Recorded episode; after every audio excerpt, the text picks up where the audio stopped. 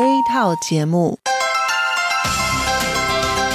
以下请您收听由劳动部劳动力发展署委托制播、中央广播电台所制作的泰语节目。รายการต่อไปนี้ได้รับการมอบหมายให้จัดทำโดย กรมพัฒนากำลังแรงงาน กระทรวงแรงงาน ไต้หวันสาธารณรัฐจีน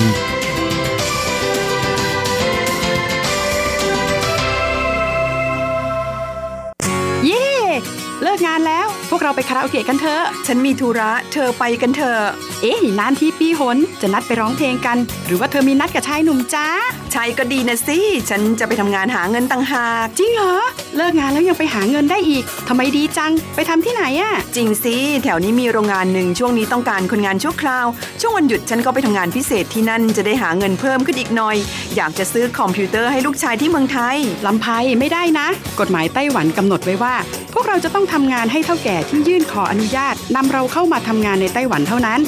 การไปทำงานที่อื่น ถือว่าผิดกฎหมาย หากถูกจับได้จะถูกยกเลิกไปอนุญาตทำงาน ไม่เพียงถูกส่งกลับประเทศ ต่อไปก็เข้ามาทำงานในไต้หวันไม่ได้อีกแล้วฮะรุนแรงขนาดนั้นเลยเหรอ จะถูกส่งกลับประเทศไม่สามารถมาทำงานไต้หวันได้อีก งั้นฉันก็ไม่มีทางหาเงินส่งลูกเรียนมหาวิทยาลัยนะสิงั้นก็แย่กว่าเดิมมาสิ ใช่แล้ว ในเมื่อเราเข้ามาทำงานในไต้หวันแล้ว ก็ควรต้องปฏิบัติตามกฎหมายไต้หวัน จึงจะมีโอกาสหาเงินส่งกลับไปช่วยเหลือครอบครัว ฉันว่าเธอไปร้องเพลงกับฉันดีกว่านะ อืม ถูกอย่างที่เธอว่านั่นแหละ ฉันว่าฉันทำงานตามที่ระบุในสัญญาจ้างงานดีกว่า ไม่งั้นแทนที่จะหาเงินได้เยอะกว่าเดิม กลับถูกส่งตัวกลับประเทศซะนี่ ใช่แล้วทำงานอย่างถูกต้องตามกฎหมายดีกว่า ตอนนี้ไปร้องเพลงกับพวกเราได้หรือยังล่ะ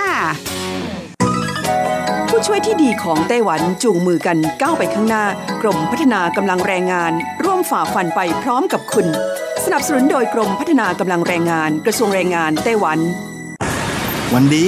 สัปดาห์ที่แล้วเธอไปไหนมาเหรอทำไมไม่เจอเลยใช่ ฉันกลับเมืองไทยมาเพิ่งกลับมาเมื่อวานก่อนที่เองแม่ดีจังเลย แต่ทำไมรีบกลับมาเร็วจังล่ะก็ต้องขอบคุณเท่าแก่ฉันละเท่าแก่ไปทำเรื่องให้ฉันเข้ามาทำงานไต้หวันอีกครั้ง โดยผ่านศูนย์บริการจ้างตรงของรัฐบาลไต้หวัน ฮะ การจ้างตรงคืออะไรเหรอทำยากไหม ไม่ยากเลยเท่าแก่บอกว่าสะดวกมาก แล้วก็ไม่ต้องผ่านบริษัทจัดหางาน ไม่เพียงประหยัดค่าในหน้าที่เมืองไทยนะทำให้ฉันเก็บเงินได้เพิ่มขึ้น ช่วยให้ครอบครัวฉันมีชีวิตที่ดีขึ้นด้วย นอกจากนี้ฉันอยู่กับเท่าแก่มานาน คุ้นเคยกันดีการเดินเรื่องเข้ามาทำงานในไต้หวัน โดยวิธีการจ้างตรงเนี่ยยังทำให้ฉันได้ทำงานในสถานที่ที่คุ้นเคย ไม่ต้องเสียเวลาปรับตัวให้เข้ากับที่ทำงานใหม่ เท่าแก่ก็ไม่ต้องปวดหัว ว่าจะต้องเริ่มสอนคนใหม่ เป็นผลดีกับทุกฝ่ายเลยล่ะ แม่ดีจริง ๆ ผมเองสัญญาก็ใกล้ครบแล้วนะเนี่ย ต้องรีบกลับไปบอกข่าวดีให้เท่าแก่รู้แล้วล่ะ จะได้ให้เท่าแก่ไปติดต่อที่ศูนย์บริการจ้างตรง พื่อขอทำเรื่องให้ผมกลับมาทำงานไต้หวันใหม่ โดยวิธีจ้างตรงได้เลย แล้วก็จะต้องไปบอกข่าวนี้กับเพื่อนๆทุกคนให้ได้รู้กันด้วย ใช่ เรื่องดีๆ แบบนี้ต้องบอกต่อจะได้ไปใช้บริการกันเยอะๆ ผู้ช่วยที่ดีของไต้หวันจูงมือกันก้าวไปข้างหน้า กรมพัฒนากำลังแรงงาน ร่วมฝ่าฟันไปพร้อมกับคุณ สนับสนุนโดยกรมพัฒนากำลังแรงงาน กระทรวงแรงงานไต้หวัน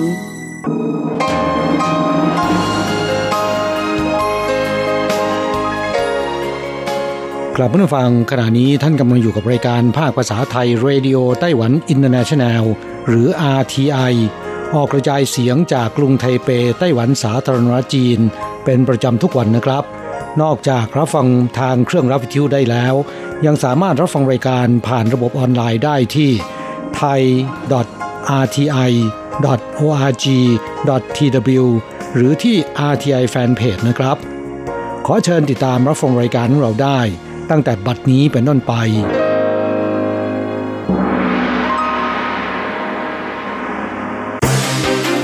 ลำดับแรก ขอเชิญติดตามรับฟัง ข่าวประจำวัน สวัสดีครับคุณผู้ฟังที่รักและเคารพทุกท่านครับวันนี้ตรงกับวันพุทธที่ 15 มกราคมปีพุทธศักราช 2563 นะครับ สำหรับข่าวประจำวันจาก RTI ในวันนี้ก็มีผมกฤษณัยแสนประพาสเป็นผู้รายงานนะครับ เราก็มาเริ่มต้นกันที่ ผู้นำไต้หวันลงนามประกาศใช้กฎหมายว่าด้วยการต่อต้านการแทรกซึมอย่างเป็นทางการแล้วในวันนี้นะครับ โดยในเช้าวันนี้นะครับท่านประธานาธิบดีชาอิงเหวินผู้นำไต้หวันนั้นก็ได้กล่าวกับสื่อมวลชนเป็นครั้งแรก หลังชนะการเลือกตั้ง โดยย้ำว่า หลังการเลือกตั้งแล้วเนี่ยการรักษาศิลภาพทางการเมืองนั้นถือเป็นเรื่องที่สำคัญที่สุด และในวันแรกของการทำงานหลังการเลือกตั้ง กระบวนการลาออกของคณะรัฐมนตรีก็ได้เสร็จสิ้นลงแล้ว โดยผู้นำไต้หวันขอให้นายกรัฐมนตรีสู่จันชางอยู่ในตำแหน่งต่อไป จะมีช่องว่างของการบริหารประเทศไม่ได้ การเมืองก็จะมีเสถียรภาพรัฐบาลทำงานด้วยความราบรื่นนะครับ นอกจากนี้นะครับท่านประธานาธิบดีไช่เหวินนั้นก็ยังได้ ลงนามในประกาศใช้กฎหมายว่าด้วยการต่อต้านการแทรกซึม ที่ผ่านการพิจารณาวาระที่ 3 ของสภาเมื่อวันที่ 31 ธันวาคมที่ผ่านมานะครับ โดยได้สั่งการให้รัฐบาลนั้นทำหน้าที่ใน 3 ประเด็นได้แก่ประชาสัมพันธ์ ชี้แจงความวิตกกังวลของฝ่ายต่างๆ จะตั้งคณะทำงานขึ้นเพื่อให้ประชาชนเข้าใจกฎหมายนี้อย่างแจ่มแจ้ง และให้มูลนิธิเพื่อการติดต่อแลกเปลี่ยน ระหว่างช่องแคบไต้หวันหรือ SEF เปิดช่องทางให้ประชาชนนั้น ได้สอบถามข้อมูลที่เกี่ยวข้อง ทั้งนี้ผู้นำไต้หวันนั้นก็ได้ย้ำนะครับบอกว่า行政院责成相关的部会组成专案小组，将违法或不违法 ขอให้สภาบริหารนั้นจะตั้งคณะทำงานพิเศษขึ้นมาชุดหนึ่งพิจารณาประกาศให้ทราบว่า พฤติกรรมใดผิดกฎหมาย และพฤติกรรมใดไม่ผิดกฎหมาย เพื่อให้ประชาชนนั้นได้มีความเข้าใจง่ายมากยิ่งขึ้นครับ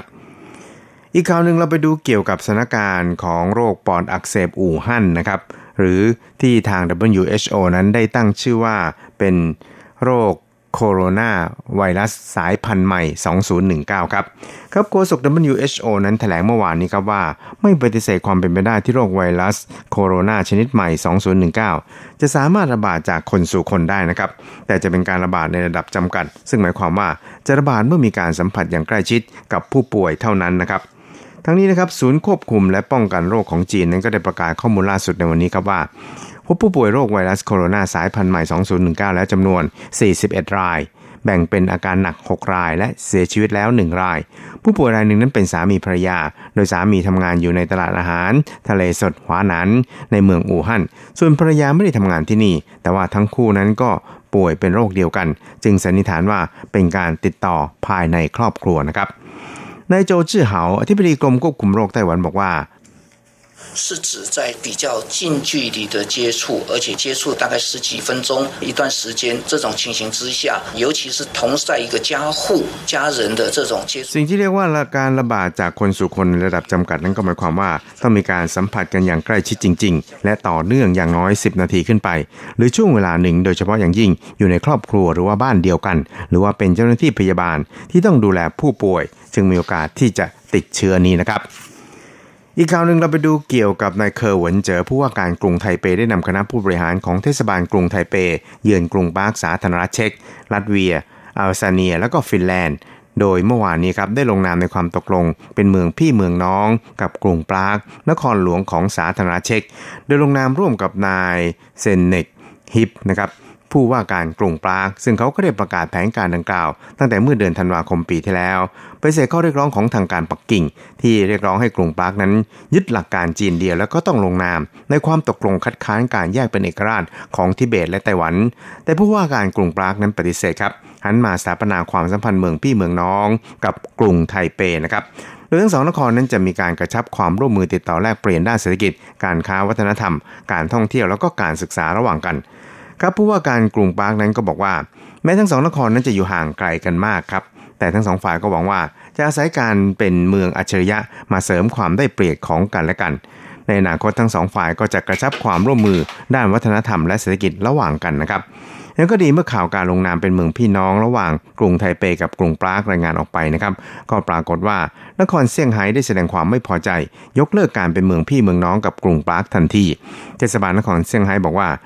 เทศบาลกรุงปรากนั้นได้ดำเนินการผิดพลาดในหลายครั้งที่ส่งผลกระทบต่อหัวใจแห่งผลประโยชน์ของจีน แทรกแซงกิจการภายในของจีน ท้าทายอย่างเปิดเผยต่อหลักการจีนเดียว เทศบาลและชาวเซี่ยงไฮ้ได้มอบอำนาจให้สำนักงานกิจการต่างประเทศของเทศบาล รัฐบาลประชาชนเซี่ยงไฮ้ออกแถลงการณ์ประกาศยุติการเป็นเมืองพี่น้องกับกรุงปราก และระงับการติดต่อในระดับทางการทุกอย่างกับกรุงปรากนะครับ ทั้งนี้ในพิธีลงนามดังกล่าวนะครับนายเคอร์กับนายฮริปนั้นก็ได้ร่วมกันปลูกต้นไม้มิตรภาพระหว่างสองนคร แล้วก็ตั้งชื่อว่าไต้หวันเนียนะครับ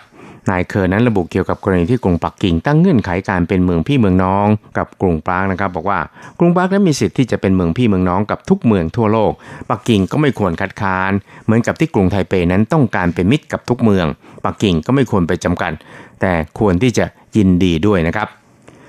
อีกข่าวหนึ่งครับเราไปดูเกี่ยวกับในเรื่องของนักท่องเที่ยวไต้หวันถูกมาเลเซียปฏิเสธเข้าเมือง เพราะว่า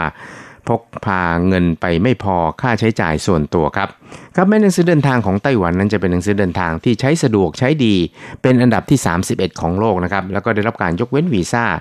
จากถึง 168 ประเทศทั่วโลกก็ตาม ซึ่งรวมถึงประเทศมาเลเซียด้วยนะครับ แต่ก็ยังคงต้องปฏิบัติตามกฎระเบียบการเข้าเมืองของแต่ละประเทศ มีเช่นนั้นแล้ว ก็อาจจะเหมือนกับตัวอย่างนักท่องเที่ยวไต้หวันที่เพิ่งเกิดขึ้นเมื่อเร็วนี้ เพราะไม่สามารถแสดงหลักฐานยืนยันว่า มีค่าใช้จ่ายเพียงพอในช่วงระหว่างท่องเที่ยวในมาเลเซียได้ ซึ่งทางการมาเลเซียได้ประกาศระเบียบดังกล่าว ตั้งแต่ปี 2015 ว่า นักท่องเที่ยวนั้นจะต้องแสดงหลักฐานยืนยันว่า มีค่าใช้จ่ายเพียงพอระหว่างการท่องเที่ยวในมาเลเซีย ซึ่งก็คือประมาณวันละ 100 ดอลลาร์สหรัฐ จนถูกปฏิเสธการเข้าเมืองแล้วก็ส่งตัวกลับไต้หวันครับทั้งนี้กระทรวงการต่างประเทศไต้หวันสาธารณจีนก็ได้รับการร้องเรียนจากชาวไต้หวันในกรณีดังกล่าว จึงได้มีหนังสือแจ้งให้สมาคมท่องเที่ยวไต้หวันในเมืองต่างๆ ในไต้หวันนะครับระมัดระวังแล้วก็เตือนนักท่องเที่ยวไต้หวัน ให้ปฏิบัติตามระเบียบการเข้าเมืองของมาเลเซีย รวมทั้งของประเทศอื่น ๆ ที่ตนจะเดินทางไปด้วยมิฉะนั้นแล้วเนี่ยก็อาจจะประสบชะตากรรม เช่นเดียวกับนักท่องเที่ยวไต้หวันรายนี้นะครับนางโอเจียงอันโฆษกกระทรวงต่างประเทศไต้หวันนั้นก็บอกว่า การยกเว้นวีซ่าและการพิจารณาให้เข้าเมืองหรือไม่นั้นเป็นอำนาจหน้าที่ของแต่ละประเทศ ซึ่งกระทรวงการต่างประเทศไต้หวันนั้นเคารพต่อการดำเนินการดังกล่าวของแต่ละประเทศ จึงขอให้ชาวไต้หวันที่จะเดินทางไปต่างประเทศนั้นต้องทำความเข้าใจ ระเบียบที่เกี่ยวข้องของประเทศนั้นๆให้ดี และปฏิบัติตามด้วยนะครับ เพื่อหลีกเลี่ยงไม่ให้เกิดเหตุการณ์ดังกล่าวขึ้นอีกครับ สถิติของการท่องเที่ยวไต้หวันบอกว่านักท่องเที่ยวไต้หวันนะครับเดินทางไปเที่ยวที่มาเลเซียเนี่ยเพิ่มขึ้นจากปี 2015จำนวน 21,613 คนเป็น 245,298 คนในปี 2016 แล้วก็เพิ่มขึ้นเป็นระดับนะครับจนถึง 11 เดือนแรกของปีที่แล้วเนี่ยก็มีจำนวนถึง 285,415 คนครั้ง ซึ่งก็คาดว่าตลอดทั้งปีของปีที่แล้วเนี่ย จะมีนักท่องเที่ยวชาวไต้หวันเดินทางไปเที่ยวมาเลเซียเนี่ยนะครับสูงถึง 3 1 0 0 0 0 คนครั้งทีเดียวครับ อีกคราวหนึ่งเราไปดูเกี่ยวกับกระทรวงแรงงานไต้หวันได้ประกาศผลการสำรวจการทำงานและการใช้ชีวิตของผู้ใช้แรงงานในไต้หวันนะครับ ในช่วงที่ผ่านมาพบว่า มีการทำงานนอกเวลาหรือ OT ถึง 46.3%ลดลงจากปีก่อนหน้านี้ 1.5%ในจำนวนนี้ทำ OT เฉลี่ยเดือนละ 15.9 ชั่วโมงครับ เพิ่มขึ้น 0.3 ชั่วโมงจากปีก่อนหน้าครับ หากพิจารณาตามอาชีพแล้วเนี่ยวิชาชีพเฉพาะวิทยาศาสตร์ และช่างเทคนิค จะมีการทำ OT สูงสุดถึง 65.4%ลองลงมาก็ได้แก่อาชีพที่เกี่ยวข้องกับการผลิตไฟฟ้า และก๊าซธรรมชาติ 61.7% ส่วนอาชีพที่เกี่ยวข้องกับสิ่งพิมพ์ ดนตรีภาพยนตร์ประชาสัมพันธ์ โฆษณา และสารสนเทศ ตลอดจนภาคการเงินการธนาคารนั้น มีการทำโอทีเฉลี่ย 58.9%เป็นอันดับที่ 3 ครับนอกจากนี้นะครับในช่วงหนึ่งปีที่ผ่านมาเนี่ยแรงงานที่ทำโอทีไม่ถึงเดือนละ 46 ชั่วโมง มีสัดส่วนถึง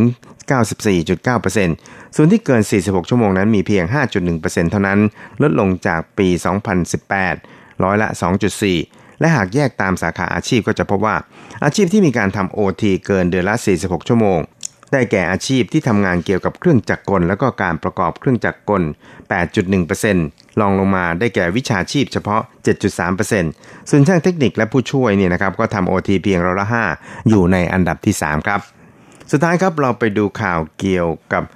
สภาวะประชากรของไต้หวันนะครับ ซึ่งตอนนี้ก็อยู่ในสภาพติดลบแล้ว เนื่องจากมีเด็กเกิดน้อยลงครับ คนที่สองหรือคนที่สามครับ คนที่สามค่ะ บังเอิญค่ะ ท้องก็คลอดออกมา แล้วเคยคิดหรือไม่ว่าอาจจะมีเงินไม่พอใช้ ลูกๆก็คงนำความร่ำรวยมาให้ด้วย ผู้เฒ่าผู้แก่ก็บอกอย่างนี้นะ แล้วก็คงไม่มีคนที่สี่แล้วสินะ โห ไม่เอาแล้วล่ะค่ะ จะไปทำหมันเลย ครับไม่พยายามต่อไปมีแต่บอกว่าไม่เอาอีกแล้ว มีคนบอกว่าหากไม่มีลูกสามคนก็ไม่นับว่าประสบกับความสำเร็จ แต่ตอนนี้คงหายากที่จะมีใคร มีลูกถึง3คนไม่ง่ายเลย ปีที่แล้วเด็กเกิดใหม่ในไต้หวันนั้นมีเพียง 175,000 คนเท่านั้น ส่วนปีนี้อาจจะไม่ถึง หรืออาจจะเหลือเพียง 160,000 คนเศษเท่านั้น นี่ก็หมายความว่าปีที่แล้วนั้น อัตราการเกิดกับอัตราการตายนั้นใกล้เคียงกันมาก แต่พอปีนี้มันจะกลายเป็นว่าอัตราการเกิดต่ำกว่าอัตราการตายทำให้ประชากรไต้หวันอยู่ในสภาพติดลบศาสตราจารย์เสียเฉิงไทย คณะสังคมศาสตร์มหาแห่งชาติไต้หวันบอกว่า ปีนี้จะเป็นปีที่ต้องพยายามรักษาจำนวนเด็กเกิดใหม่ให้ได้ 170,000 คน ส่วนในปี 2025 ถึง 2026 ไต้หวันก็จะกลายเป็นสังคมผู้สูงวัย โครงสร้างประชากรไต้หวันเกิดการเปลี่ยนแปลงครั้งใหญ่ นโยบายจูงใจให้มีลูกเร็วขึ้น ไม่มีแรงจูงใจพอ เพราะลูกๆ ไม่ใช่ความหวังในอนาคตของพวกเขา แต่กลับเป็นภาระในอนาคตของพวกตนมากกว่า นักวิชาการมีความเห็นว่านโยบายให้เงินอุดหนุนการมีบุตรนั้น ยากที่จะเพิ่มอัตราการเพิ่มขึ้นของประชากรได้ อย่างมากที่สุดก็ทำให้การลดลงนั้นช้าลงหน่อยเท่านั้น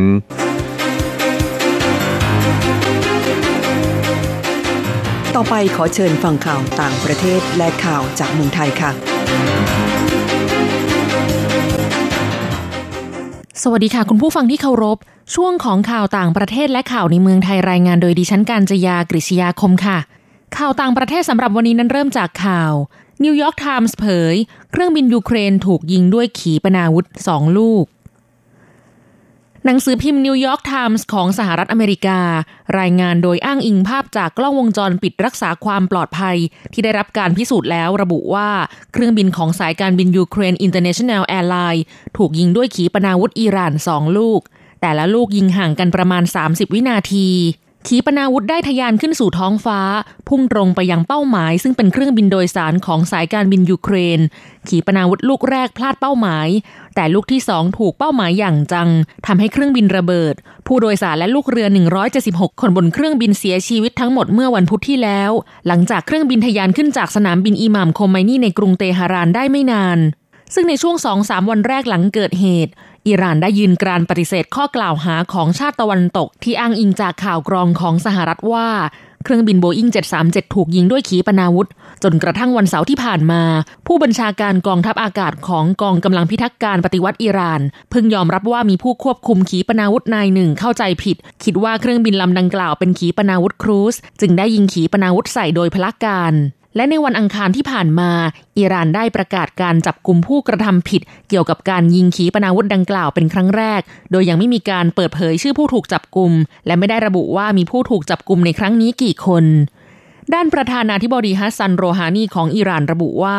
การสืบสวนในคดีนี้จะกำกับดูแลโดยศาลพิเศษ เนื่องจากเป็นคดีที่ไม่ปกติ อีกทั้งยังเป็นคดีที่ทั่วโลกจับตามอง ข่าวต่อไป นักศึกษาออสเตรเลียเผย ถูกเกาหลีเหนือบังคับให้สารภาพว่าเป็นสายลับ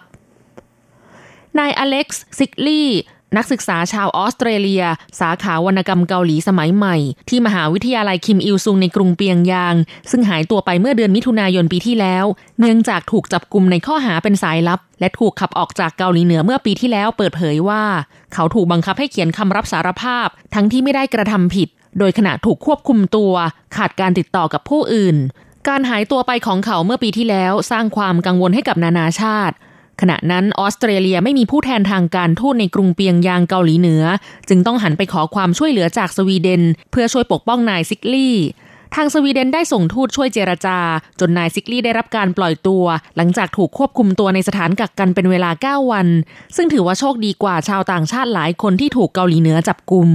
นายซิกลี่ได้เขียนบทความให้กับสื่อสิ่งพิมพ์หลายฉบับขณะอยู่ในกรุงเปียงยาง และโพสต์เนื้อหาที่ไม่อิงการเมืองบนโซเชียลมีเดียหลายเรื่อง เกี่ยวกับชีวิตในเกาหลีเหนือ หนึ่งในประเทศที่ลึกลับที่สุดในโลก เป็นเรื่องเกี่ยวกับชีวิตประจำวัน เช่นบรรยากาศการรับประทานอาหาร การรีวิวแอปพลิเคชันของเกาหลีเหนือ เป็นต้น ซึ่งทางการเกาหลีเหนือกล่าวหาว่า เขากระทำจารกรรม และชี้ว่าการปล่อยตัวเขามีขึ้นด้วยเหตุผลด้านมนุษยธรรม ต่อไปขอเชิญคุณผู้ฟังรับฟังข่าวในเมืองไทยค่ะ ไทย อินโดนีเซีย ลงนามข้อตกลงแลกเปลี่ยนด้านข่าวกรองพลเอกอภิรัตคงสมพงศ์ผู้บัญชาการทหารบก และพลเอกอันดิก้าเปอร์คาซาผู้บัญชาการทหารอินโดนีเซีย ร่วมหารือกันที่จังหวัดอาเจะห์ของอินโดนีเซีย และได้ลงนามในข้อตกลงแลกเปลี่ยนข่าวกรองระหว่างกัน ผู้บัญชาการทหารบกของไทยระบุว่า ข้อตกลงดังกล่าวจะช่วยจำกัดการเคลื่อนไหวของกลุ่มก่อความไม่สงบใน 3 จังหวัดชายแดนภาคใต้ของไทย นอกจากนี้ยังช่วยให้กองทัพบบกของสองประเทศ สามารถตรวจสอบความเคลื่อนไหวของกลุ่มหรือบุคคลที่เป็นภัยคุกคามได้อีกด้วยต่อไปเป็นอัตราแลกเปลี่ยนประจำวันพุธที่ 15 มกราคม พุทธศักราช 2563 อ้างอิงจากธนาคารกรุงเทพสาขาไทเป โอนเงิน 10,000 บาทใช้เงินเหรียญไต้หวัน 1110 เหรียญ แลกซื้อเงินสด 10,000 บาทใช้เงินเหรียญไต้หวัน 1450 เหรียญ 1 ดอลลาร์สหรัฐใช้เงินเหรียญไต้หวัน 30.15 เหรียญแลกซื้อค่ะ คุณผู้ฟังคะนั่นเป็นช่วงของข่าวต่างประเทศและข่าวในเมืองไทย รายงานโดยดิฉันการจยากริชยาคมค่ะ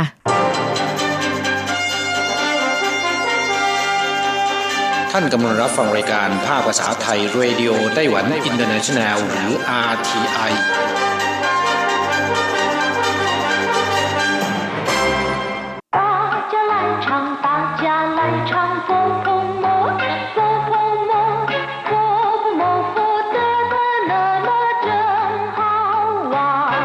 สวัสดีครับผู้ฟัง พบกันในวันนี้เราจะมาเรียนบทเรียนที่ 19 ของแบบเรียนชั้นกลาง บทที่ 19 ฐานเทียนชัวตี้คุยกันในเรื่องสัพเพเหระ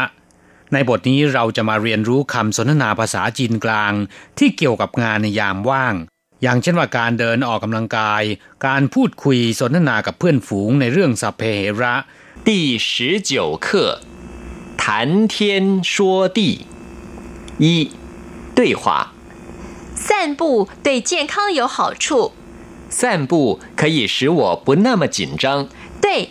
特别是跟朋友一起去散步的时候大家在一起谈天说地很轻松是人生一大乐事第十九课谈天说地บทที่สิบเก้าคุยเล่นในเรื่องสัพเพเหระคำว่าฐานเทียนโชตี้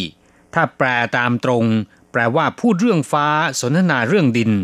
ซึ่งก็มีความหมายว่าเป็นการคุยกันเล่นในเรื่องสัพเพเหระ หรือเรื่องมโนสาเร่คุยในเรื่องต่างๆ ระหว่างเพื่อนฝูงเรียกว่าฐานเทียนโชตี้散步对健康有好处การเดินเล่น การเดินออกกำลังกายเป็นประโยชน์ต่อร่างกาย ต่อสุขภาพสั้นปู้แปลว่าการเดินเล่น การเดินออกกำลังกาย เจียนคัง แปลว่าสุขภาพร่างกาย有好处แปลว่ามีประโยชน์คำว่า好处ก็แปลว่า ประโยชน์ หรือว่า ผลดี散步可以使我不那么紧张การเดินเล่น หรือว่าการเดินออกกำลังกาย สามารถช่วยให้ผมไม่ตึงเครียด หรือสามารถช่วยให้ผมไม่ตื่นเต้นคำว่าจินจัง แปลว่าตื่นเต้น แปลว่าเครียด หรือว่าตึงเครียดก็ได้ 可以使我不那么紧张สามารถช่วยให้ผมไม่ตื่นเต้น สามารถช่วยให้ผมไม่ตึงเครียด对特别是跟朋友一起去散步的时候ใช่ โดยเฉพาะอย่างยิ่งเวลาเดินเล่นกับเพื่อนๆคำว่าตุ้ยเป็นคำที่แสดงถึงการเห็นด้วยหรือว่าตกลงด้วย แปลว่า ถูกต้อง หรือว่า ใช่特别แปลว่าพิเศษ 特别是ก็คือโดยเฉพาะอย่างยิ่ง跟朋友一起去散步的时候เวลาเดินเล่นกับเพื่อนๆ朋友ก็คือเพื่อน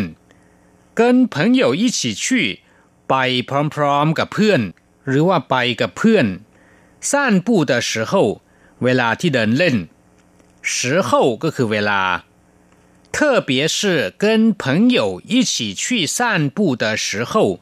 โดยเฉพาะอย่างยิ่ง เวลาเดินเล่นกับเพื่อนๆ大家在一起谈天说地很轻松แต่ละคนคุยโน่นคุยนี่กันช่างสบายอกสบายใจ大家แปลว่า ทุกคน หรือว่าแต่ละคน在一起อยู่ด้วยกัน อยู่พร้อมหน้าพร้อมตากัน เรียกว่า在一起谈天说地 คุยโน่นคุยนี่ หรือว่าคุยกันในเรื่องสัพเพเหระ มโนสาเร่很轻松สบายอกสบายใจ是人生一大乐事เป็นความสุขอย่างหนึ่งในชีวิต是แปลว่าเป็น人生ก็คือชีวิตของคนเรา一大乐事เป็นความสุขอย่างหนึ่ง一大ก็แปลว่าอย่างหนึ่งเล่事แปลว่าสิ่งที่ดี สิ่งที่เป็นความสุข 一大乐事ก็คือความสุขอย่างหนึ่ง是人生一大乐事เป็นความสุขอย่างหนึ่งในชีวิตกราบผู้ฟังหลังจากทราบความหมายของคำสนทนาในบทเรียนผ่านไปแล้ว ต่อไปขอให้พลิกไปที่หน้า 80 ของแบบเรียน เราจะไปเรียนรู้คำศัพท์ใหม่ๆ ในบทเรียนนี้กัน ศัพท์คำที่หนึ่ง是 แปลว่าทำให้หรือว่าก่อให้เกิดขึ้น อย่างเช่นว่า他的行为使我非常难堪 แปลว่าการกระทำของเขาทำให้ผมเสียหน้ามาก หรือพฤติกรรมของเขาทำให้ผมกลืนไม่เข้าคายไม่ออก คงเป็นพฤติกรรมที่ไม่เหมาะไม่ควรกระมังจึงเป็นเช่นนี้ศัพท์คำที่สองเต๋อแปลว่าได้หรือว่าได้รับ ซึ่งมีความหมายตรงข้ามกับคำว่าสือที่แปลว่า เสียหรือว่าสูญเสีย อย่างเช่นว่าหัวเต๋อก็แปลว่าได้รับ เช่น他很幸运获得一百万元奖金 เขาโชคดีมากได้รับเงินรางวัลหนึ่งล้านเหรียญจีนคำที่เกี่ยวข้องกับเต๋อที่เรามักจะได้ยินบ่อยๆ ก็มีเช่นว่า เต๋อยี่ว่างสิง แปลว่าดีใจจนเหลิง ดีใจจนลืมตัวแสดงสิ่งที่ไม่น่าดูออกมา เต๋อชินยิ่งโฉแปลว่าราบรื่น หรือคล่องไปหมดซะทุกอย่าง เรียกว่า เต๋อชินยิ่งโฉเต๋อลี่ แปลว่า มีความสามารถในการทำงาน อย่างเช่นว่า 你是我的得力助手คุณเป็นผู้ช่วยที่ช่วยผมได้มาก หรือคุณเป็นผู้ช่วยสำคัญของผม เต๋อจุ้ยแปลว่าล่วงเกินหรือว่าผิดใจเต๋อยี่แปลว่าภาคภูมิใจดีใจ ซึ่งส่วนใหญ่ก็จะหมายถึงในทางโอหัง หรือแปลว่ากระยิมยิ้มย่องจะตรงความหมายมากที่สุด และวิธีใช้คำว่าเต๋อเวลาใช้จะต้องนำไปรวมกับคำอื่นๆ อย่างเช่นว่า เต๋อเจ๋าหรือว่าเต๋อเต้า แปลว่าได้หรือว่าได้รับศัพท์คำที่สามสั้นปู้แปลว่าเดินเล่นหรือว่าเดินออกกำลังกาย อย่างเช่นบอกว่า吃过饭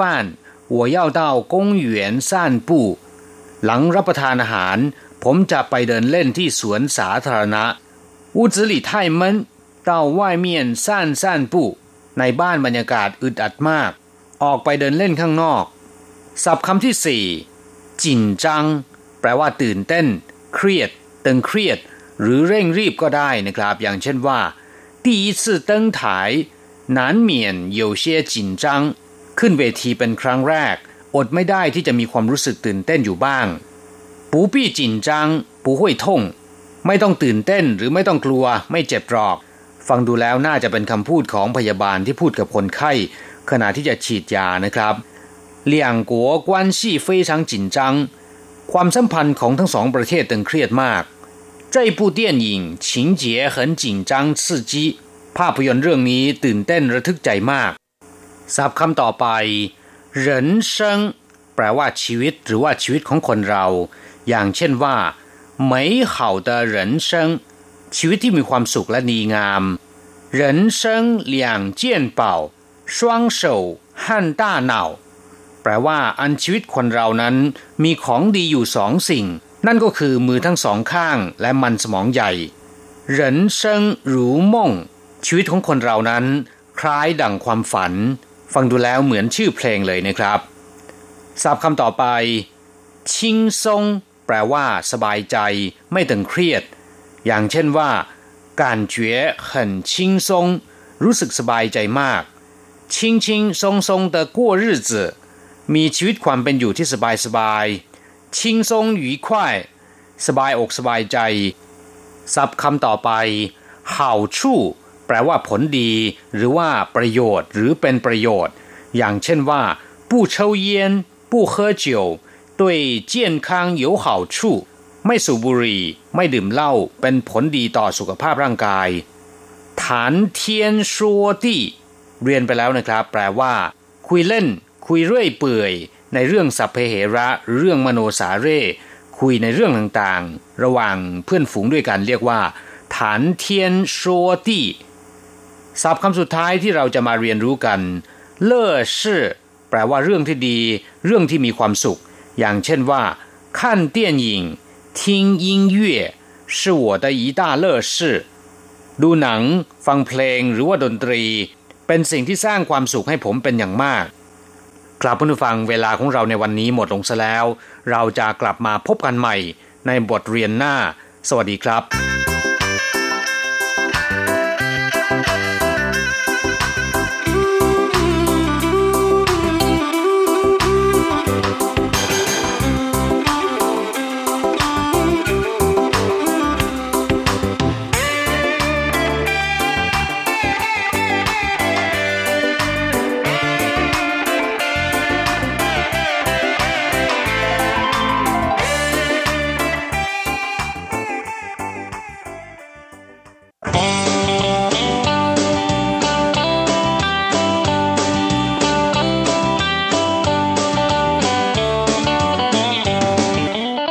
ผู้ฟังขณะนี้ท่านกำลังอยู่กับรายการภาคภาษาไทย RTI เอเชียสัมพันธ์ลำดับต่อไปขอเชิญท่านมาร่วมให้กำลังใจแด่เพื่อนแรงงานไทยที่ประสบปัญหาและความเดือดร้อน ในช่วงไขปัญหาแรงงาน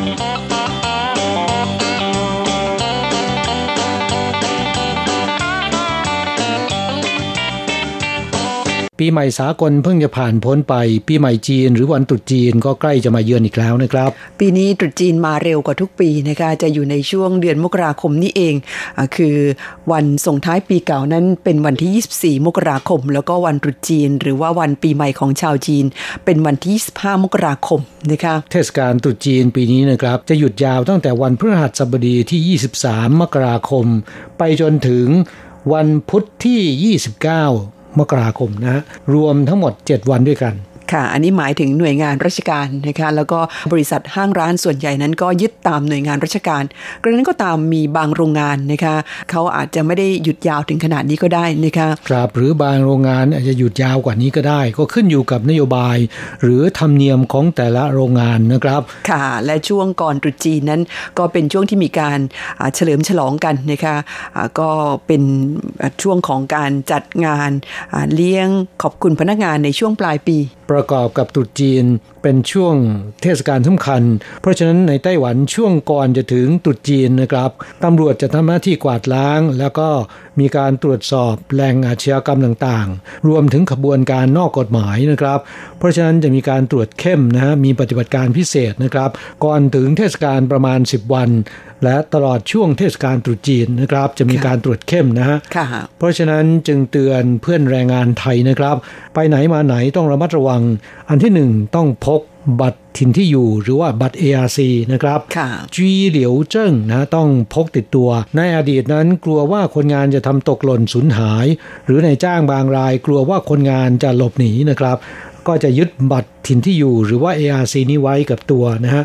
แต่ในปัจจุบันเนี่ยกฎหมายห้ามในจ้าง ยึดเอกสารสำคัญของคนงาน จะต้องแจกให้คนงานพกติดตัวไว้เพื่อแสดงตน เพราะฉะนั้นในปัจจุบันคนงานต่างชาติเนี่ยทุกคนอาจจะพก บัตรถิ่นที่อยู่ติดตัวอยู่แล้วนะครับ ค่ะยิ่งในช่วงตรุษจีนนะคะ ก็แนะนำว่าต้องพกไปด้วยนะคะไม่ว่าคุณจะออกไปขี่จักรยานเล่น ไปทานข้าวที่ร้านอาหาร หรือไปท่องเที่ยวอย่างสถานที่ต่างๆ ก็ตามนะคะเนื่องจากว่าในช่วงตรุษจีนก็อย่างที่เรียนไปทางเจ้าหน้าที่ตำรวจนั้นเขาจะมีการตรวจเข้มเป็นพิเศษนะคะหากว่าเจอคนงานต่างชาติเนี่ยอาจจะขอดูเอกสารส่วนตัว ซึ่งเราต้องนำบัตร ARC นี้มาแสดงต่อเจ้าหน้าที่มิฉะนั้นแล้วก็อาจจะคิดว่าเราเป็นคนงานหลบหนีก็ได้นะคะครับปกติก็ต้องพกอยู่แล้ว ยิ่งช่วงเทศกาลตรุษจีนก็อย่าลืมเด็ดขาดนะครับ อีกอย่างหนึ่งที่อยากจะเตือนไว้ก็คือช่วงเทศกาลตรุษจีนเนี่ยพยายามหลีกเลี่ยงไปในสถานที่ที่มีคนงานต่างชาติไปชุมนุมกันเยอะๆนะครับค่ะไม่ว่าจะเป็นร้านผับบาร์หรือว่าร้านอาหารที่มีคนไปใช้บริการดื่มสุรากันเยอะๆ เพราะมักจะเกิดการทะเลาะวิวาทแล้วก็ทำให้เราโดนลูกหลงไปด้วย ยังเป็นเป้าสำคัญของการตรวจสอบของเจ้าหน้าที่ตำรวจนะค่ะ ที่เราพูดเช่นนี้เนื่องจากว่าหลายปีที่ผ่านมานะคะช่วงตรุษจีน ซึ่งแหมคนงานส่วนใหญ่เนี่ยก็ได้อังเปากันมาหมาดๆนะคะไปยังผับหรือร้านอาหาร ซึ่งเป็นแหล่งรวมของคนงานต่างชาติเนี่ยนะคะ ก็กินดื่มกันอย่างเต็มที่เมื่อเมาขึ้นมาเนี่ยมักจะเกิดเรื่องอยู่บ่อยๆนะคะช่วงตรุษจีนนี้ได้ยินกันเกือบทุกปี เพราะฉะนั้นถ้าหากว่าเราไปยังสถานที่เหล่านี้แม้ตัวเราเองไม่ได้ดื่มเมาหรือไปมีเรื่องกับเขา แต่อาจจะเจอลูกหลงก็ได้นะคะครับเพราะฉะนั้นพยายามหลีกเลี่ยงไปยังสถานที่ดังกล่าว หากว่าไม่อยากจะมีเรื่องนะฮะค่ะ นอกจากเรื่องของการหลีกเลี่ยงสถานที่ต้องบอกว่าอักโคจรไหมครับเพราะว่าเป็นแหล่งรวมของอบายมุกทั้งหลายแหล่นะคะก็ยังต้องระมัดระวังในเรื่องของการดื่มแล้วขับนะคะอันนี้ต้องเน้นย้ำเพราะว่าไต้หวันเนี่ยหลายปีมานี้เขาเข้มงวดมาก แล้วก็ดูจะเข้มงวดมากขึ้นเรื่อยๆนะคะครับเรื่องเมาแล้วขับหรือแม้แต่ดื่มแล้วขับนะครับ มักจะเป็นต้นเหตุของการเกิดอุบัติเหตุบนท้องถนนนะฮะนอกจากคนที่ดื่มแล้วขับหรือเมาแล้วขับ จะเกิดอันตราย บาดเจ็บพิกลพิการหรือเสียชีวิตแล้วเนี่ยยังเป็นสาเหตุทำให้ผู้อื่นที่ไม่ได้ดื่ม ไม่ได้เมา ได้รับบาดเจ็บ พิกลพิการหรือเสียชีวิตด้วยนะฮะดังนั้นจึงถือว่าคนที่ดื่มแล้วขับหรือเมาแล้วขับเนี่ยเสมือนเป็นฆาตกรก็ว่าได้นะค่ะ เพราะฉะนั้นสังคมไต้หวันจึงประนาม คนที่ดื่มแล้วขับและเมาแล้วขับเป็นอย่างมากนะฮะรัฐบาลต้องตรวจเข้มเป็นพิเศษ ค่ะไม่มีการประนีประนอมนะคะถ้าหากว่าตรวจพบเนี่ยดำเนินคดีทันทีนะคะหรือว่าถ้ายังไม่ถึงขั้นที่เป็นคดีอาญาก็จะสั่งปรับทันทีนะคะแล้วก็ค่าปรับนั้นสูงมากด้วยนะคะกราบมาตรฐานในการปรับก็คือ ทางตำรวจเนี่ยเขาจะให้เป่าลมนะเป็นเครื่องวัดระดับแอลกอฮอล์ในลมหายใจ หากเกินกว่า 0.15 มิลลิกรัมต่อลิตร ก็ถือว่าเกินกว่าค่ามาตรฐานจะถูกปรับนะครับ และถ้าเกินกว่า 0.25 มิลลิกรัมต่อลิตร นอกจากปรับแล้วเนี่ยยังมีโทษอาญาด้วย นั่นก็คือจะต้องติดคุกนะค่ะและช่วง 2-3 ปีมานี้ คนงานต่างชาติโดยเฉพาะคนงานไทยไม่น้อยหน้าชาติอื่นนะฮะที่โดนปรับแล้วก็โดนจำคุกหรือ โดนส่งกลับประเทศเนี่ยมีจำนวนมากทีเดียว จากสถิติของกระทรวงแรงงานนะครับบอกว่าปี 2561 ที่ผ่านมา ปีเดียวเท่านั้นนะครับ มีคนงานต่างชาติถูกตรวจพบเมาแล้วขับดื่มแล้วขับ ถูกปรับแล้วก็ถูกส่งกลับประเทศ ห้ามเข้าสู่ไต้หวันมาทำงานตลอดชีวิตนะครับจำนวน 415 คน ในจำนวนนี้เป็นคนงานไทยถึง 157 คนด้วยกัน หรือประมาณ 40%ของทั้งหมด หากดูจากยอดจำนวนคนงานไทยในปัจจุบันที่มี 60,000 คน เทียบกับคนงานเวียดนาม 230,000 คน แล้วก็คนงานอินโดนีเซีย 270,000 คนแล้ว 40%เนี่ยถือว่าสูงมากทีเดียวนะครองแชมป์อันดับหนึ่ง คนงานไทยของเรานั้นเรื่องอื่นไม่ค่อยมีปัญหาเสียแต่เรื่องของเหล้าสุรานี่แหละค่ะ เพราะฉะนั้นก็ต้องเพิ่มความระมัดระวังยิ่งขึ้นนะคะ อย่างที่เรียนไปช่วงตรุษจีนนั้นเขาตรวจเข้มเป็นพิเศษ อย่างเช่นช่วงก่อนหน้านี้นะคะเมื่อประมาณต้นเดือนมกราคมที่ผ่านมาแม้ว่ายังไม่เข้าถึงช่วงใกล้ตรุษจีน แต่ว่าตำรวจไต้หวันนั้นก็มีการตรวจจับกันอย่างค่อนข้างที่จะเข้มงวดทีเดียว พบว่ามีคนงานไทยรายหนึ่งนะคะดื่มเบียร์ไปสีกระป๋อง ขี่รถจักรยานไฟฟ้ากลับหอปรากฏว่าระหว่างทางก็เจอตรวจ แล้วก็ เจอค่าปรับไปถึง 62,000 เหรียญโอ้โหครับนี่เป็นเพียงกรณีเดียวนะครับ จริง ๆ แล้วเนี่ยมีเยอะมากนะคนงานไทยช่วงนี้โดนกันเยอะ เนื่องจากดื่มเบียร์ไปสี่กระป๋อง วัดระดับแอลกอฮอล์ได้ 0.29 ถูกศาลตัดสินจำคุก 2 เดือน แต่สามารถที่จะจ่ายค่าปรับแทนการจำคุกได้นะครับในอัตราวันละ 1,000 เหรียญจำคุก 2 เดือนก็ต้องจ่าย 62,000 เหรียญไต้หวันนะครับคนงานไทยรายนี้ทำงานในโรงงานแห่งนี้มา 2-3 ปี มีเงินหักฝากอยู่ 60,000 กว่าเหรียญ ต้องนำมาจ่ายค่าปรับทั้งหมด หลังจ่ายเรียบร้อยแล้วเนี่ยขากลับบนกับล่ามบอกว่า รู้สึกเสียดายเงินเป็นอย่างมาก ที่อุตสาห์เก็บมาหลายปี ต้องมาจ่ายเป็นค่าปรับทั้งหมด นี่ถ้านำค่าปรับมาคิดเฉลี่ยกับค่าเบียร์สี่กระป๋องนะครับ ตกกระป๋องละ 15,000 กว่าเหรียญนนะ โอ้เป็นบทเรียนราคาแพงทีเดียวนะคะกลับไม่เพียงแค่เสียค่าปรับอย่างเดียว ค่าระดับแอลกอฮอล์ในลมหายใจเกินกว่า 0.25 มิลลิกรัมต่อลิตร โดนศาลตัดสินติดคุก แม้ว่าเราจะเสียค่าปรับนะครับ แต่นั่นถือเป็นคดีอาญา เมื่อศาลตัดสินไปรับโทษ หรือไปจ่ายค่าปรับแทนการจำคุกแล้วนะครับ กระทรวงแรงงานจะเพิกถอนใบอนุญาตทำงาน ยังจะถูกส่งกลับประเทศไม่สามารถเดินทางมาทำงานที่ไต้หวันได้ตลอดชีวิตนะ บทลงโทษค่อนข้างรุนแรงทีเดียวนะคะเพราะฉะนั้นย้ำเตือนกับเพื่อนฟังว่าทางที่ดีแล้ว อย่าดื่มแล้วขับนะคะเพื่อนฟังที่ในช่วงตรุษจีนมีเวลาว่างนะคะ ควรที่จะไปเที่ยวยังสถานที่ท่องเที่ยวต่างๆนะคะเพิ่มพูนความรู้เพิ่มพูนประสบการณ์ให้กับตัวเองบางคนบอกผมเหงาว่าอยากจะดื่มบ้างนะคะแหมตรุษจีนมันต้องฉลองกันหน่อย อยากจะฉลองเนี่ยซื้อกลับมาทานกันที่หอพักดีกว่านะคะอย่าไปทานข้างนอก แล้วก็ขี่จักรยานหรือยวดยานพาหนะอื่น ๆ กลับมาระหว่างทาง คุณเจอแน่นะคะเพราะว่าตำรวจนั้นเขาตรวจเข้มมากในช่วงเทศกาลตรุษจีนค่ะ ครับผมว่าเจอปรับเนี่ยยังดีนะ เสียแค่เงินนะครับ หากโชคร้ายเกิดอุบัติเหตุพิกลพิการหรือเสียชีวิต หรือไปชนคนอื่นเข้า นอกจากตัวเราเองจะหมดอนาคตแล้วนะครับ ยังจะส่งผลกระทบต่อครอบครัวด้วย ย้ำเตือนกันเรื่องของสุรานะคะ ดื่มแล้วห้ามขับขี่ยวดยานพาหนะทุกชนิดนะคะ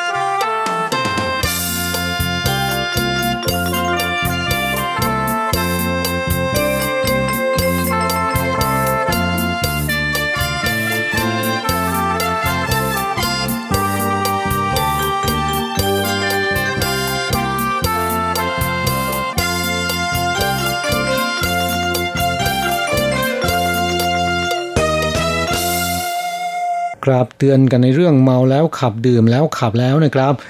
รายการวันนี้ก็มีเรื่องเบาๆของคนงานชาติอื่นนำมาเล่าให้ฟังกันบ้างนะค่ะแหมน่ายกให้เป็นคนงานตัวอย่างนะคะเนี่ยฟังเรื่องราวของเธอผู้นี้แล้ว เป็นคนงานอินโดนีเซียนะคะมาทำงานในตำแหน่งผู้นุบาล ชื่อว่า อาริยานีนะคะมาทำงานที่ไต้หวันได้ 2 ปีกว่า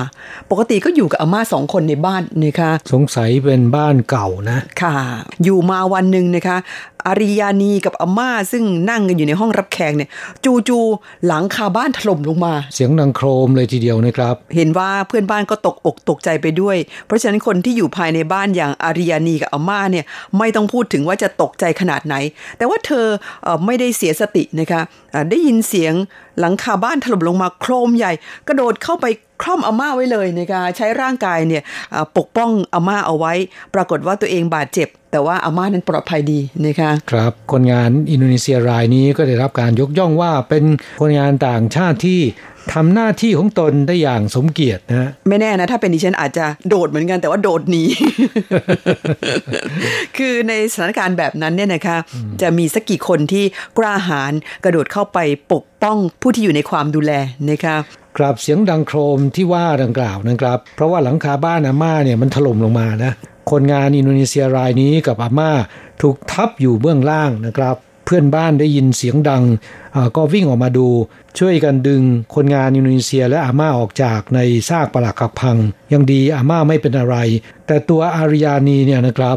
ได้รับบาดเจ็บที่แขนขาแล้วก็ที่หลังนะฮะก็ถูกนำตัวส่งโรงพยาบาลนะคะ ปลอดภัยดีค่ะ ทั้งสองอาศัยอยู่ในนครไทยนานนะคะครับเพราะฉะนั้นก็ส่งไปรักษาตัวที่โรงพยาบาลฉีเหม่ยนะครับ หลังจากที่อาการดีขึ้นแล้วนายจ้างรับกลับมาที่บ้าน ก็มอบอังเปาซองใหญ่ให้กับคนงานรายนี้นะฮะเป็นค่าปลอบขวัญนนะคะดิฉันว่าก็สมควรที่จะให้แกนะคะเพราะว่าจะมีสักกี่คนที่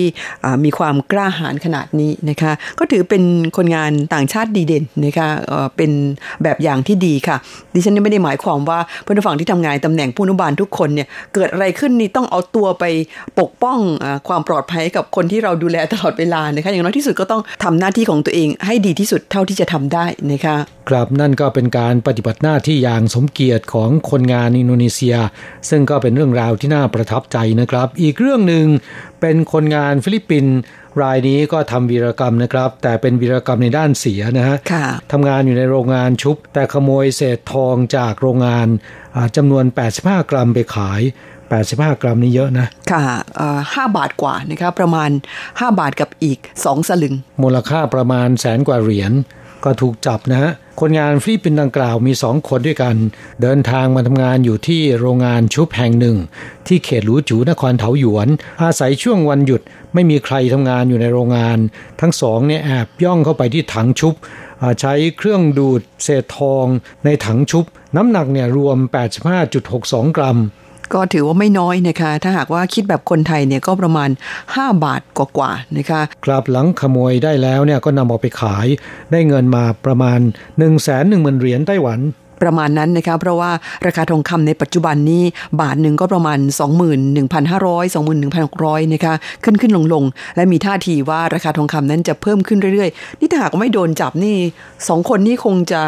โอ้ยขโมยไปได้เยอะกว่านี้นะคะเนี่ยเห็นบอกว่าแอบไปขโมยในช่วงที่เป็นวันหยุดแล้วก็ไม่มีใครอยู่ แต่ว่ายังดีที่หัวหน้างานเนี่ยเขาผิดสังเกตนะคะว่าทำไมเศษทองในถังชุบเนี่ยมันหายไปนะคะซึ่งพฤติกรรมของคนงานฟิลิปปินส์ทั้งสองราย ซึ่งคนหนึ่งอายุ 29 ปี อีกคนอายุ 33 ปีทำงานในโรงงานแห่งนี้เนี่ยคิดว่าน่าจะเป็นช่างฝีมือนะคะเพราะโดยทั่วไปแล้วคนงานที่ไม่มีทักษะทางด้านนี้ไม่น่าจะทำงานพวกนี้ได้นะคะเพราะว่างานทองรูปพรรณหรือว่างานชุบทองทั้งหลายแหล่เนี่ยต้องมีความรู้ทางด้านนี้โดยตรงกราบทั้งสองก็โดนจับส่งดำเนินคดี ซึ่งก็ยอมรับสารภาพแต่โดยดีนะครับ ว่าได้มีการขโมยจริงนะ แล้วก็นำไปขาย เมื่อมีหลักฐานชัดเจนอายการก็สั่งฟ้อง ข้อหาลักทรัพย์และยักยอกทรัพย์สองกระทงด้วยกัน ค่ะ เงินเงินทองทองนั้นมันเป็นของล่อใจ กราบเรื่องคนงานฟิลิปปินส์ ขโมยทองเนี่ยก็ทำให้ผมนึกไปถึงคนงานไทย ซึ่งก็เคยเกิดคดีที่ขโมยของในโรงงานนะฮะเป็นทองเหมือนกัน แต่ไม่ใช่เป็นทองคำนะครับ ทองอะไรคะทองเหลืองอ๋อไปแอบตัดสายเคเบิลในโรงงานนำไปปอกเปลือกล่อเอาทองเหลืองไปขาย นี่คงจะต้องขโมยสายไฟจำนวนมาก กว่าจะปอกเปลือกเอาทองเหลืองไปขายได้มูลค่าเท่ากับหนึ่งแสนหนึ่งหมื่นเหรียญ เท่ากับที่คนงานฟิลิปปินส์สองคนนี้ขโมยไป และท่าทางน่าจะโดนตรวจพบได้โดยง่ายนะคะเนื่องจากว่าสายเคเบิลสายไฟพวกนี้นี่ มันกินพื้นที่พอสมควรนะคะไม่เหมือนกับทองคำที่แหมใส่กระเป๋าไปก็ได้แล้ว แต่จะยังไงก็ตามนะคะไม่ว่าจะขโมยอะไร หากว่าถูกจับได้แล้วเจอคดีอาญาติดคุกหัวโตนะคะไม่เพียงแต่ในโรงงานเท่านั้นนะครับ ของของเพื่อนของคนอื่นที่ไม่ใช่เป็นของเราเนี่ยอย่าเอาเด็ดขาดนะฮะค่ะห้ามหยิบฉวยของเข้ามานะคะช่วงนี้เราพักกันสักครู่หนึ่งค่ะ มาฟังเพลงลูกทุ่งเพราะๆสักหนึ่งเพลง จิรักหรือจิหลอกของตะกะแตนชลดาค่ะ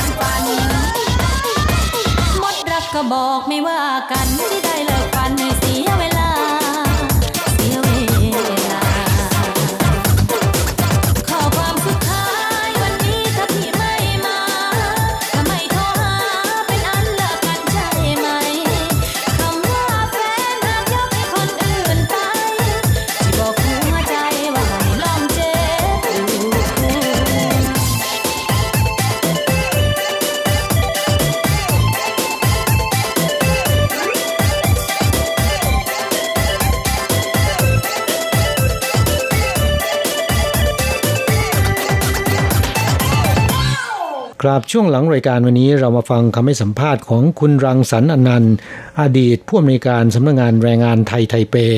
ปัจจุบัน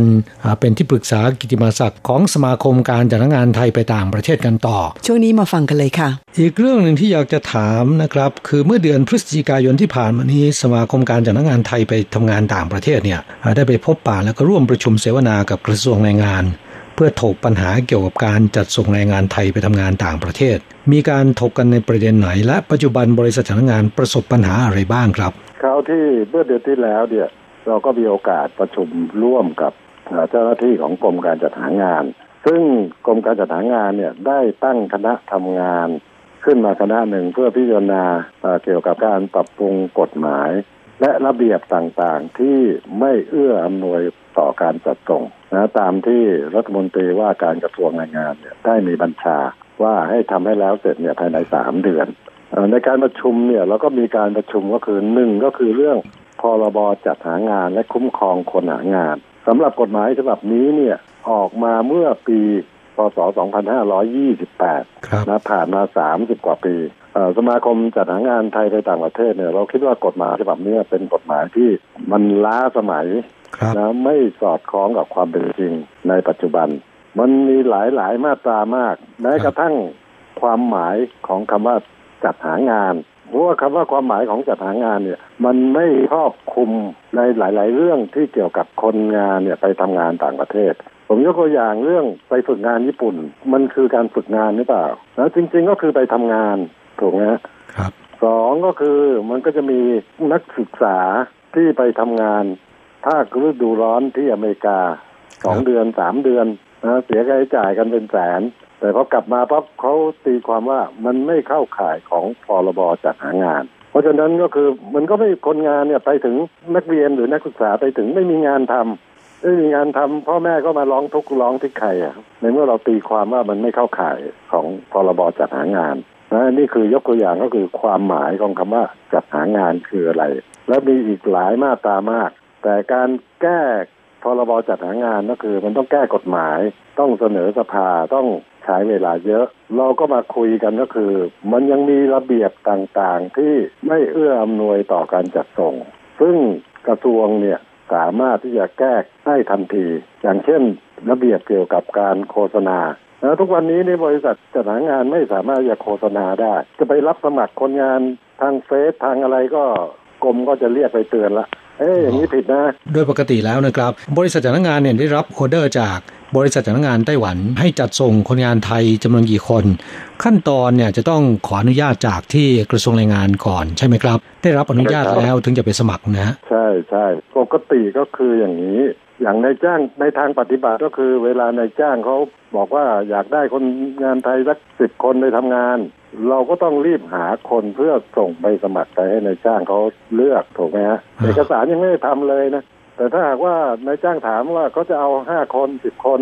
ไอเราไปบอกเขาบอกคุณทำเอกสารมาก่อน เอกสารกว่าจะมาบางทีสองอาทิตย์สามอาทิตย์ถูกไหม ครับสองอาทิตย์สามอาทิตย์เราต้องไปขออนุญาตที่กรมอีก ใช้เวลาเป็นอาทิตย์อีกปาเข้าไปเกือบเดือนหนึ่งละแล้วค่อยมาประกาศรับสมัครคนให้ในจ้างอย่างเงี้ยแล้วคุณคุณอโศกคิดว่าอย่างนี้มันมันจะทันการหรือเปล่าครับเอออย่างนี้นายจ้างบอกเอ้ไม่เอาดีกว่าไปเอาที่อื่นดีกว่าชาติอื่นดีกว่าเออแป๊บเดียวก็เข้าได้ละอันนี้ก็คืออุปสรรคที่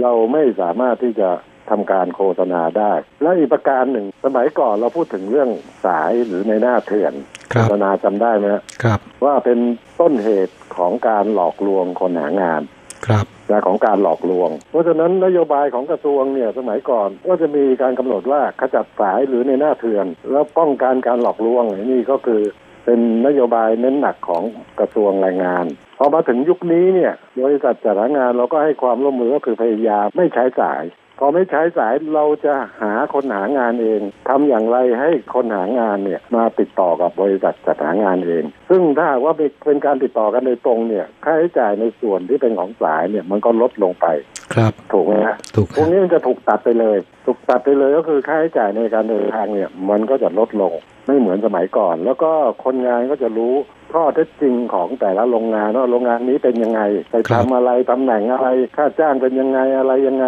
แล้วเราสามารถที่จะอธิบายได้อย่างละเอียดแล้วมากกว่าสายสายบอกว่ารับรองไปได้เดือนสามหมื่นห้าจำได้ไหมสมัยก่อนใช่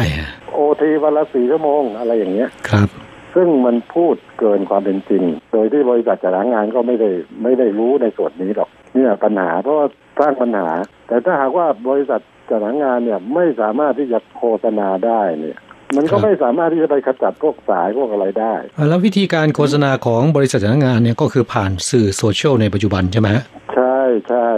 แล้วการใช้สื่อโซเชียลถ้ารับสมัครถือว่าผิดกฎหมายไหมเนี่ย ถ้าเราไปบอกว่ารับสมัครเนี่ยมันก็ถือว่าผิดครับก็คือรับสมัครเนี่ยคุณต้องได้รับอนุญาตจากกรมการจัดหางานก่อน อืม ถ้าคุณไม่มีหนังสืออนุญาตให้รับสมัครคนหางานเนี่ย คุณก็ไม่สามารถที่จะไปโฆษณาเพื่อการจัดหางานได้อ่าปัญหาตรงนี้ปัญหาก็คือเอกสารที่จะไปขออนุญาตอะ มันต้องใช้เวลา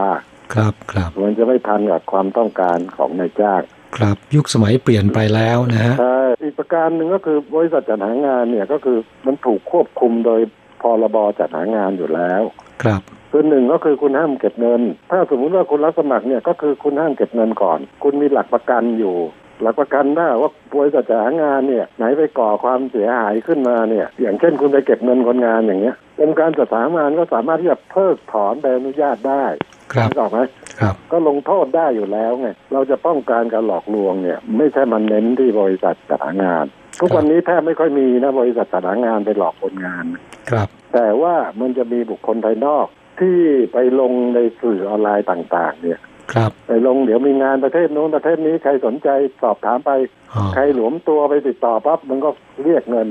ครับนะคุณอาโตงนึกออกไหมครับนะเราเจออย่างนี้บ่อย เพราะฉะนั้นก็ต้องระมัดระวังใช่ไหมฮะเตือนให้แรงงานไทยใช่ใช่อย่าเชื่อในโลกโซเชียลมากนักนะครับ จะต้องใช่ใช่มีการติดต่อสอบถามว่าเป็นบริษัทจ้างงานที่ถูกต้องหรือไม่นะฮะใช่อย่างน้อยๆคือคุณคุณได้เข้าไปที่บริษัทหรือเปล่า ครับเข้าเข้าได้เข้าไปบริษัทเห็นกับตาอย่างเงี้ยเออครับมันก็ยังน่าเชื่อถือหน่อยถูกไหมครับเออไม่จ่ายเงินโดยไม่เห็นหน้าเลยอย่างเงี้ยมัน ผมว่ามันก็เกินไปอะบางทีบริษัทจ้างงานไทยเนี่ยในปัจจุบันก็ประสบปัญหามากมายหลายอย่างนะครับ และก็ใช่เพราะจำนวนของบริษัทจ้างงานไทยก็คงจะลดน้อยลงมามากแล้วใช่ไหมฮะใช่ใช่ตอนนี้ก็เหลือประมาณสักร้อยสามสิบแต่ก่อน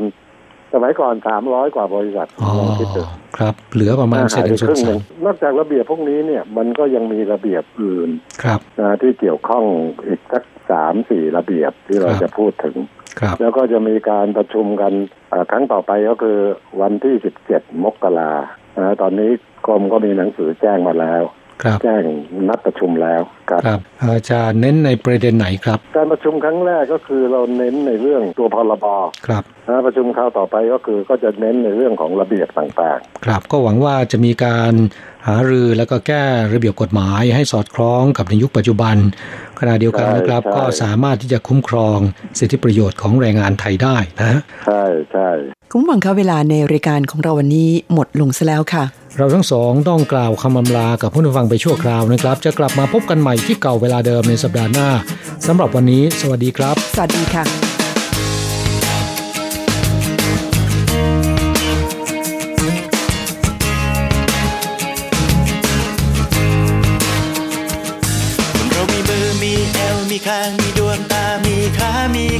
แขนเรียงกันมา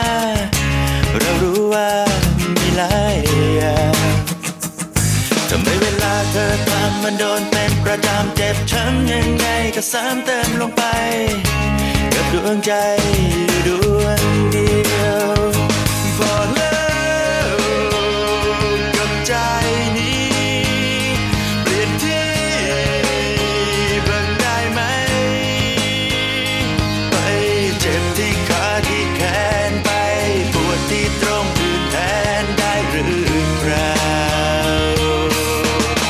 เธอก็ยังจะซ้ำซ้ำซ้ำซ้ำเติมลงไป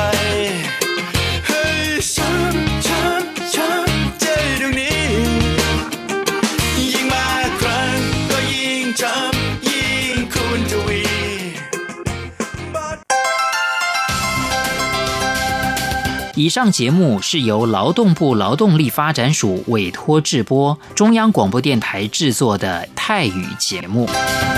ที่ท่านรับฟังจบลงไปแล้วนั้นเป็นรายการที่ได้รับมอบหมายให้จัดทำโดย กรมพัฒนากำลังแรงงาน กระทรวงแรงงาน ไต้หวันสาธารณรัฐจีน